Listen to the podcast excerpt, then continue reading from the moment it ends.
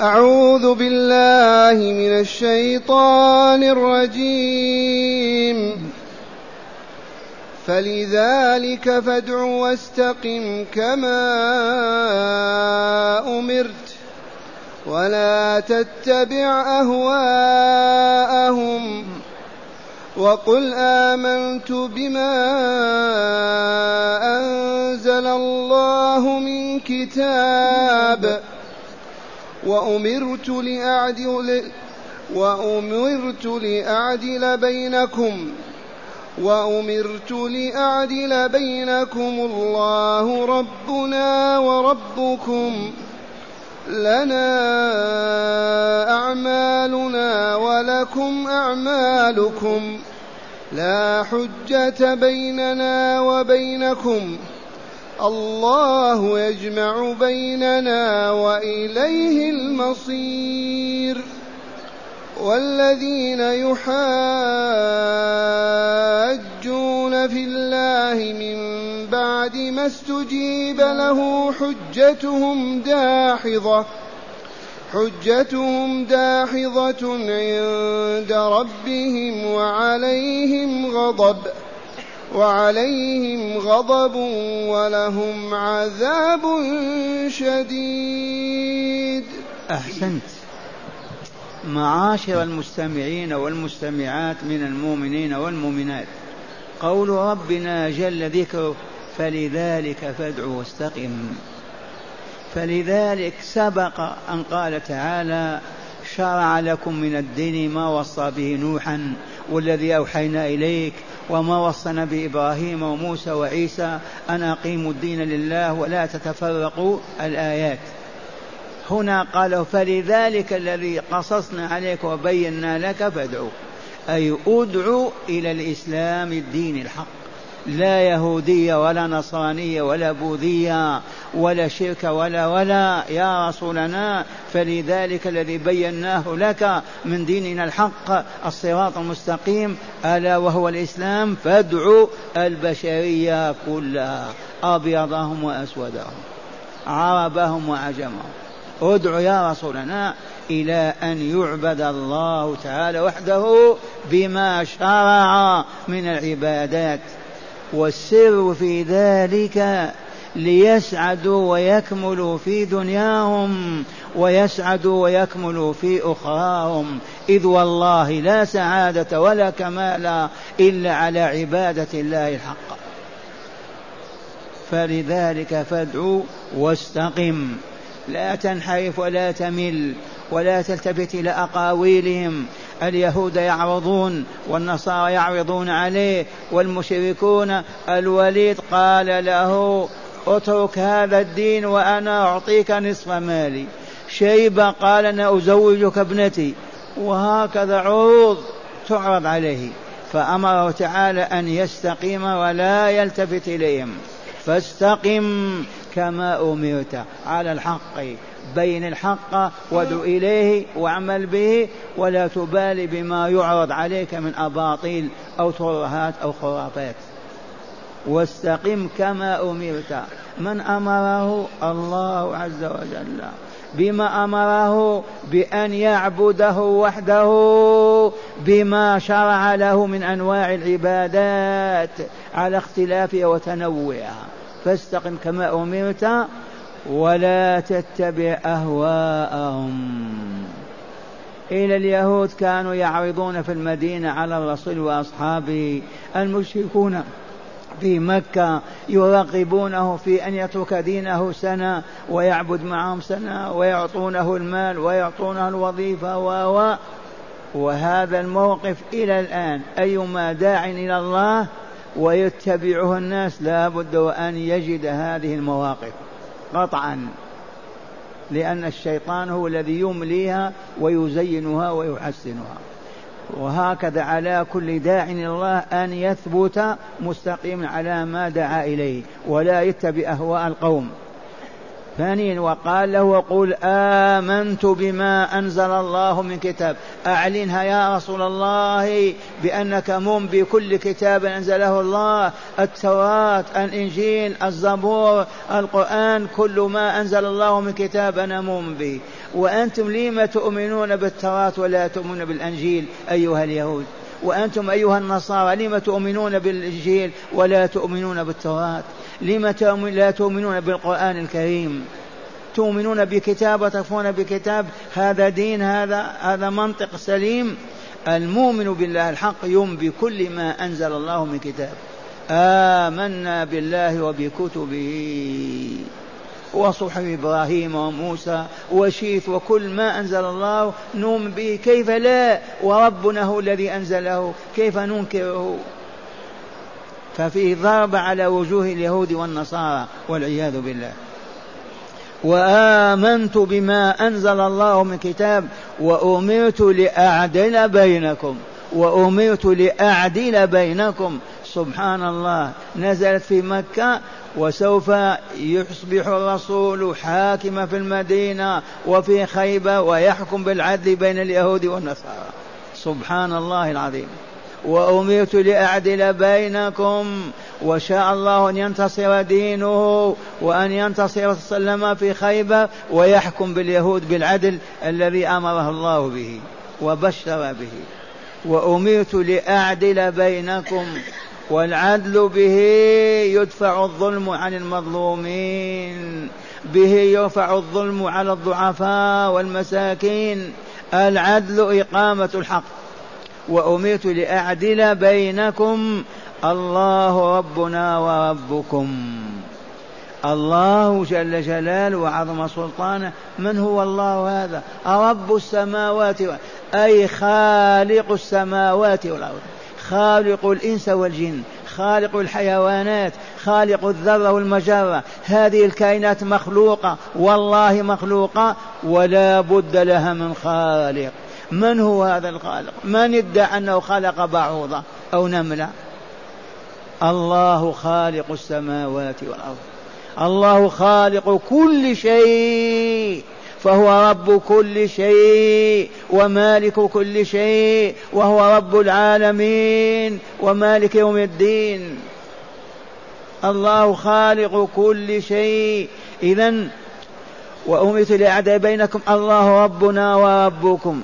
الله ربنا أي خالقنا وربكم ومعبودنا ومعبودكم لو تعبدونه فما دام خالقكم لم لا تعبدونه لم لا تتقربون إليه لم لا تتزلفون إليه بفعل ما يحب وترك ما يكره وهو ربكم ربنا وربكم ثانيا لنا أعمالنا ولكم أعمالكم حقيقة ثابتة إلى يوم الدين أعمال الإنسان المسلم له بها يجزى بسعادة الدارين وبها يجزى في الآخرة بالجنات دار النعيم وأعمال المشركين والفاسقين والفاجرين في الدنيا لهم وفي الآخرة يجزون بها. فالمؤمنون لا يعذبون بكفر أبي جهل ولا بفساد اليهود أبدا. لنا أعمالنا ولكم أعمالكم. أي نجزى بأعمالنا الخيرية الإصلاحية التوحيدية ولكم أعمال النفاق والشرك والكفر تجزون بها كذلك. هذه حقيقة أثبتها الله عز وجل. لنا أعمالنا ولكم أعمالكم لا حجة بيننا وبينكم. ما هناك حاجة إلى الخصومة والجدال أبدا.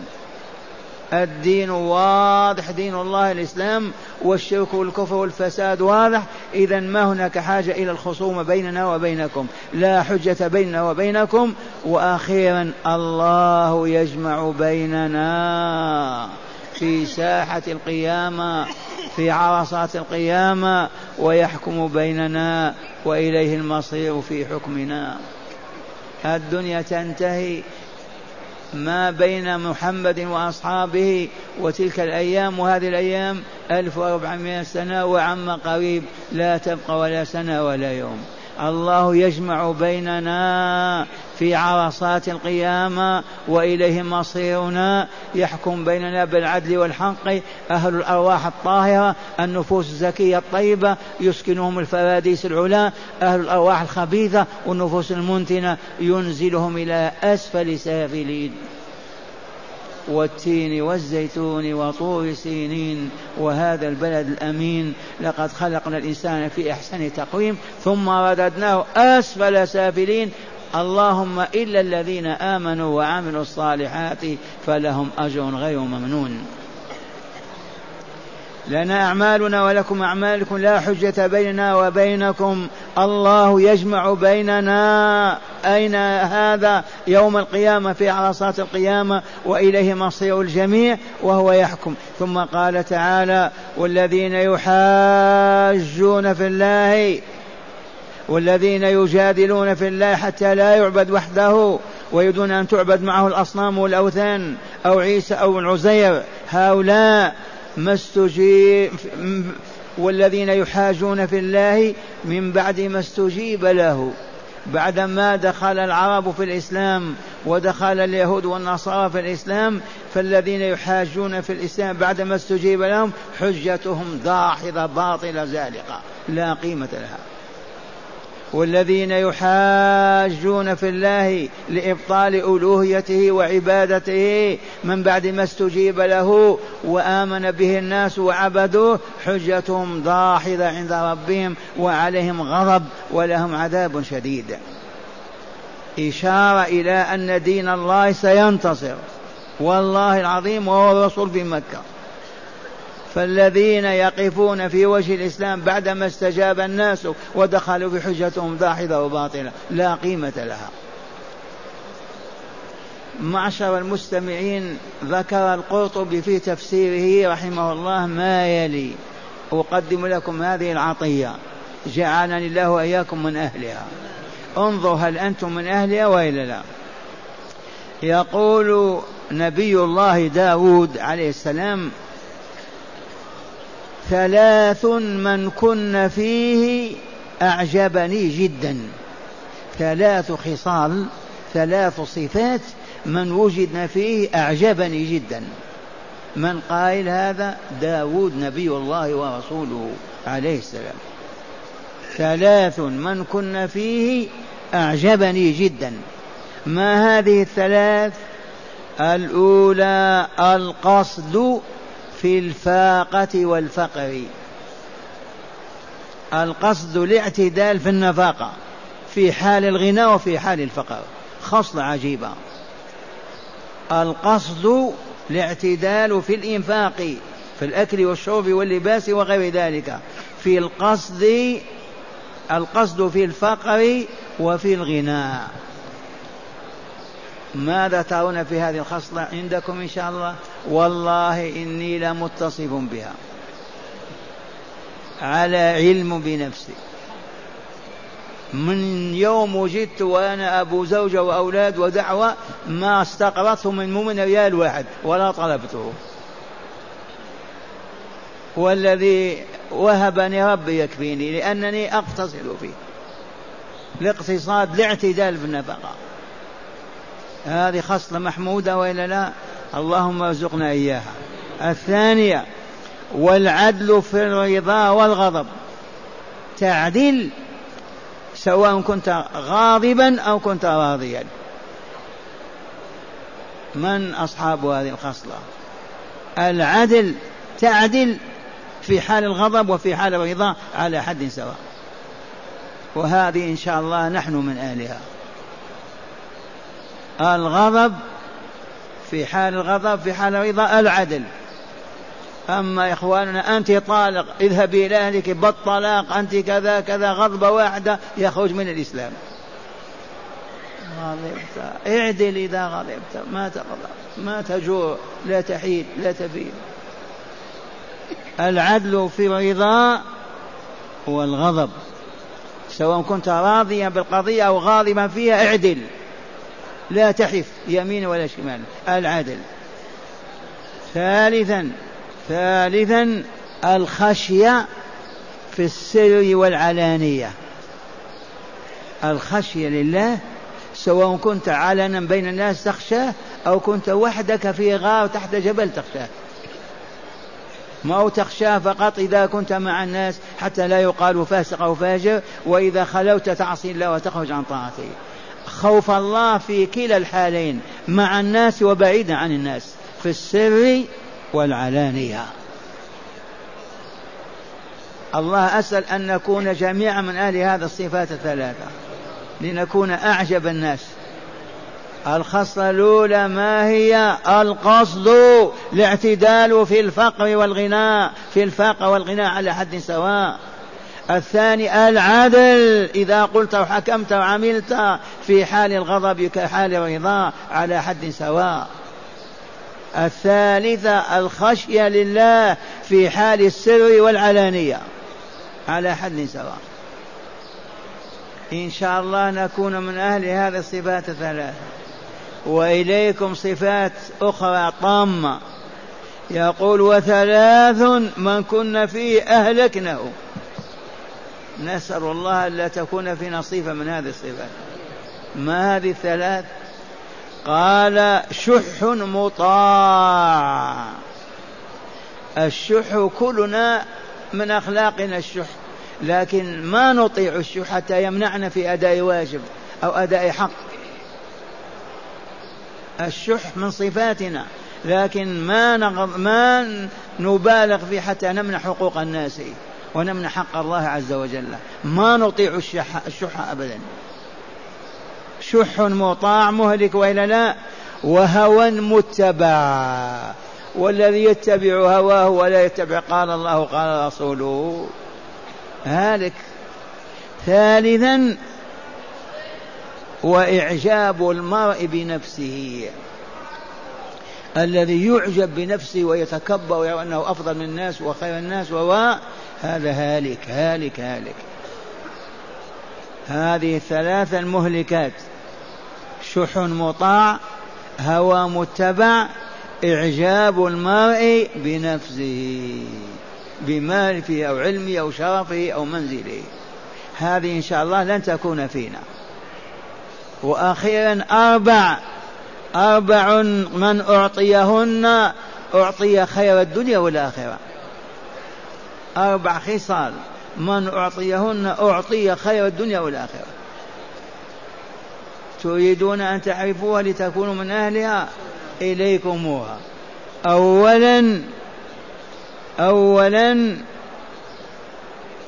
لسان ذاكر. وهل هناك لسان ما يذكر؟ إي نعم. يذكر ساعة وست ساعات ما يذكر. لسان ذاكر لله. ما يسكت عن ذكر الله إلا إذا نام. لسان ذاكر وقلب شاكر. قلبه دائما مع الله يشكو على كل إنعام وإفضال وإحسانه. ما ينسى هبة الله وعطيته إليه في سمعه في بصره في مشيه في جلوسه في أولاده في ماله. ما يترك ذكر الله بقلبه وشكره. لسان ذاك وقلب شاكر. والثالثة ما هي؟ قال وبدن صابر. الحمى المرض الجوع التعب ما في جزع ما في غضب ما في رضا كامل بما أعطاه الله. بدن صابر على التعب والعبادة على الصيام والجهاد والرباط على الجوع والعطش. دائما ما يجزع ما يسقط دائما مع الله. هذا البدن الصابر. وأخيرا امرأة مؤمنة. عجل. امرأة مؤمنة. هذه الخصلة الرابعة وإلا لا؟ امرأة مؤمنة. هذه الخصال الأربعة. من أعطيها أعطي خير الدنيا والآخرة. أعطي خير الدنيا والآخرة. ما هي يرحمكم الله؟ لسان ذاكر ما يترك ذكر الله. قلب شاكر ما ينسى إفضال الله وإنعام الله. دائما يشكر الله. وبدن صابر. تعبان ما في. يبني يزرع يحصد يركع يسجد يصوم يرابط يجاهد. دائما بدنه صابر. لا يسخط ولا يجزع ولا يغضب. وبدن صابر. وأخيرا مرأة مؤمنة. وهبك الله مرأة مؤمنة. فهي نعمة من نعم الدنيا. هكذا يقول نبي الله داود عليه السلام. مرة ثانية. ثلاث يعجب صاحبها ويتعجب منه. ما هي؟ العدل القصد في الفاقة والفقر. والعدل في الرضا والغضب. والخشية في السر والعلانية الثلاثة المهلكة ما هي؟ شح مطاع هوى متبع إعجاب المرء بنفسه. نعوذ بالله من هذه الصفات الثلاثة. أن تكون فينا. أربعة من كانت فيه جمع الله له بين خير الدنيا والآخرة. لسان ذاكر قلب شاكر بدن صابر امرأة مؤمنة. والعازب يتزوج ويطلب مرأة مؤمنة حتى يظفر بهذه الرابعة. والله تعالى أسأل أن يجعلنا من أهل هذه الصفات الستة وأن يبعدنا من الصفات الثلاث الهالكة والعياذ بالله. والآن مع هداية الآيات. بسم الله والحمد لله والصلاة والسلام على خير خلق الله سيدنا ونبينا محمد وعلى آله وصحبه. من هداية هذه الآيات أولا وجوب الدعوة إلى الإسلام بين أمم العالم إذ لا نجاة للبشرية إلا بالإسلام. نعم. قال وجوب الدعوة إلى الإسلام بين أمم العالم إذ لا نجاة للبشرية إلا بالإسلام. من هداية هاتين الآيتين الكريمتين اللتين تدارسناهما بعد تلاوتهما من هدايتهما وجوب الدعوة إلى الإسلام. طول الدهر. وجوب الدعوة إلى الإسلام. من يقوم بهذا الواجب؟ المسلمون. يدعون الكافرين والمشركين والضالين إلى الإسلام ليكملوا ويسعدوا. هذه الدعوة تسقط؟ والله ما تسقط. واجب المسلمين لأنها كانت واجب رسول الله صلى الله عليه وسلم خلفاء رسول الله من هم؟ المسلمون. نعم. ثانيا حرمة اتباع الأهواء أهواء أهل الأهواء والسير معهم وموافقتهم في باطلهم. من هداية الآيتين حرمة اتباع الأهواء. والآراء الفاسدة والعقول الهابطة من أرباب الدنيا والشهوات والأطماع والأوساق فيها يجب أن لا نتبع أصحاب الأهواء أبدا بل نتبع أصحاب الحق أهل الكتاب والسنة. نعم. ثالثا وجوب الاستقامة على الإسلام عقائد وعبادات وأحكام قضائية وآداب وأخلاق. من هداية هاتين الآيتين الوجوب وجوب القيام بالإسلام. عقيدة آداب أخلاق أحكام شرعية هكذا. يجب أن نقوم على الإسلام في في حياتنا. عقيدتنا عباداتنا آداب أخلاقنا لا تخرج أبدا عن قال الله قال رسوله صلى الله عليه وسلم. أخيرا تعيين ترك, ترك الحجاج والمخاصمة مع أهل الكتاب وكذا أهل الأهواء والبدع لأن على الحق وهم على الباطل فكيف نحاجهم إذ الواجب أن يسلموا وكفى؟ من هداية هاتين الآيتين أيضا حرمة الحجاج مع اليهود والنصارى والفساق والمشركين والملاحدة والشيوعين وأهل البدع والخرافات. نحن على أحق كيف نحاجي هؤلاء الباطل؟ وننزل لهم. حرمة حجاج أهل الباطل. ما يجوز لأن نحاج يهودي أو نصرانيا. من أين له حتى أحاجه أنا أنا على الحق والحق واضح. وضوح الليل والنهار. لماذا ما يؤمن ويسلم؟ إذا طلب مني البيان نبين له. أما يجادلني لا نجادله ولا قيمة له.